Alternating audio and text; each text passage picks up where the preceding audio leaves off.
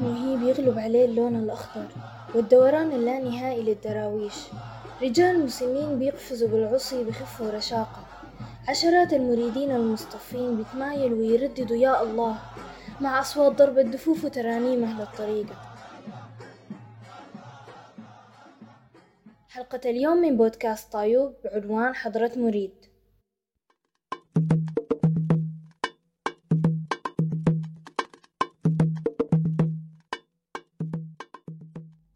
بداية الموسيقى الصوفية كانت في أفغانستان مسقط رأس جلال الدين الرومي مؤسس الطريقة المولوية مبتكرة الرقص الدائري وأشهر مدارس الموسيقى الصوفية.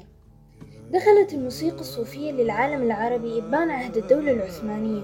اللي بيحكى إنه سلاطينها ما كان عندهم قبول لأي نوع من الموسيقى ما عدا تلك اللي بيزعموا إنها بتمتزج بروح الله. يا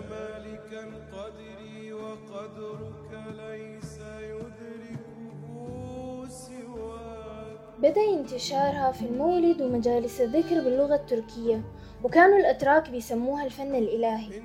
لما بدت الترانيم باللغة العربية في أشهر رمضان وذي الحجة ومحرم وجدت الشغول لما صعدوا بها المنابر وبقوا المؤذنين بينشدوا بها الأدعية والأذكار وجدت المناجاة. لما وصلت السودان واختلطت بأهل البلد نتج عنها المديح.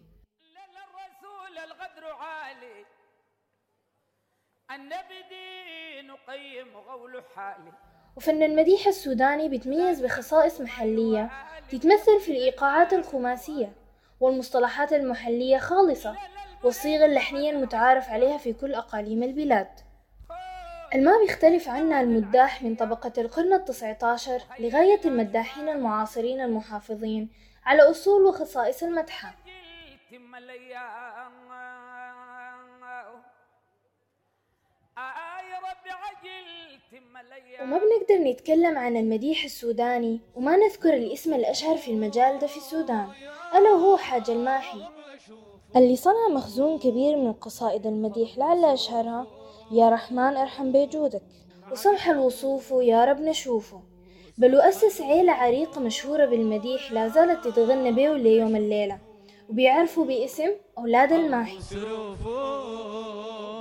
سروفو نعقب نطوفو ويسمى ونقر دفوفو ومتحم موزن فوق الحروف. وللمديح في الأصل أربع أركان متعارفة. الركن الأول هو مطلع المدحة وبطلق عليه اسم العصاية بيتردد بين كل بيت والتاني وفي ختام المدحة بعد الركن الثاني وهو التثنية بيتضمن الثناء على الرسول صلى الله عليه وسلم وذكر خصاله. بعدها ندخل في الركن الثالث واللي هو موضوع المدحة يا إما كان عن السيرة النبوية ومعجزات الرسول أو الرغبة في زيارته أو تمجيد الخلفاء وأهل البيت والدعوة إلى التحلي بصفاتهم وأخلاقهم وبتختتم المدحة بالركن الرابع اللي هو الصلاة على الرسول وذكر الشاعر الراوي لاسمه أو كنيته للحفاظ على الملكية الفكرية.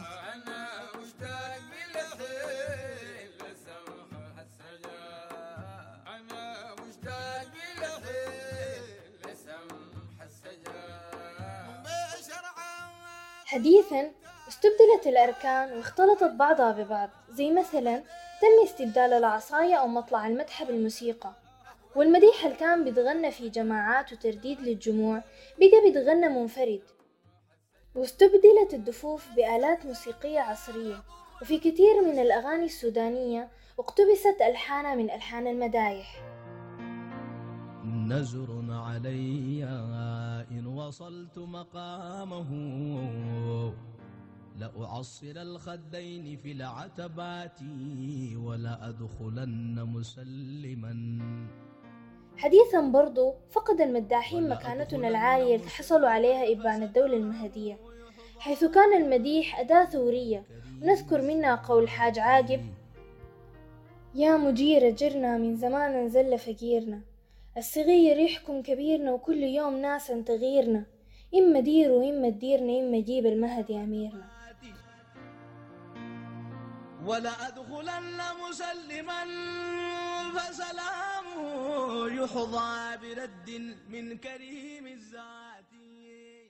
بنلاحظ في الوقت الحالي غياب المداحين عن الساحة الإعلامية ووجودهم بقى مقتصر على المولد والحضرات ونذكر أنه أصل لفظ الحضرة هو مصطلح صوفي يدل على حضور القلب مع الله.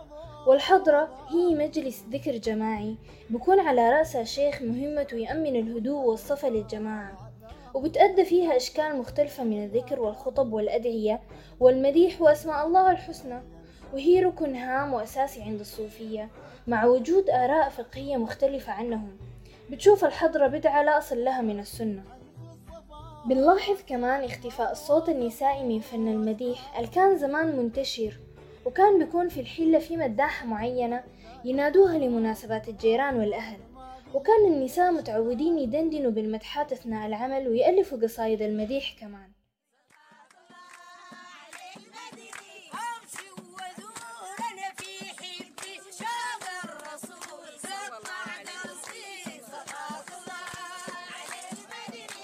وحتى الظهور التلفزيوني الأيام دي بقى ما بيتعدى ساعات الجمعة وأغلب الأفراد ما بيتداولوا المدحات بينهم أو يستمعوا ليها من غير مناسبة ويمكن ده أدى لانحصار فن المديح محليا وإقليميا.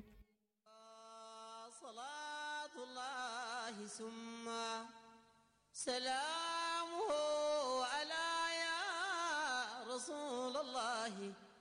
إني مغرمه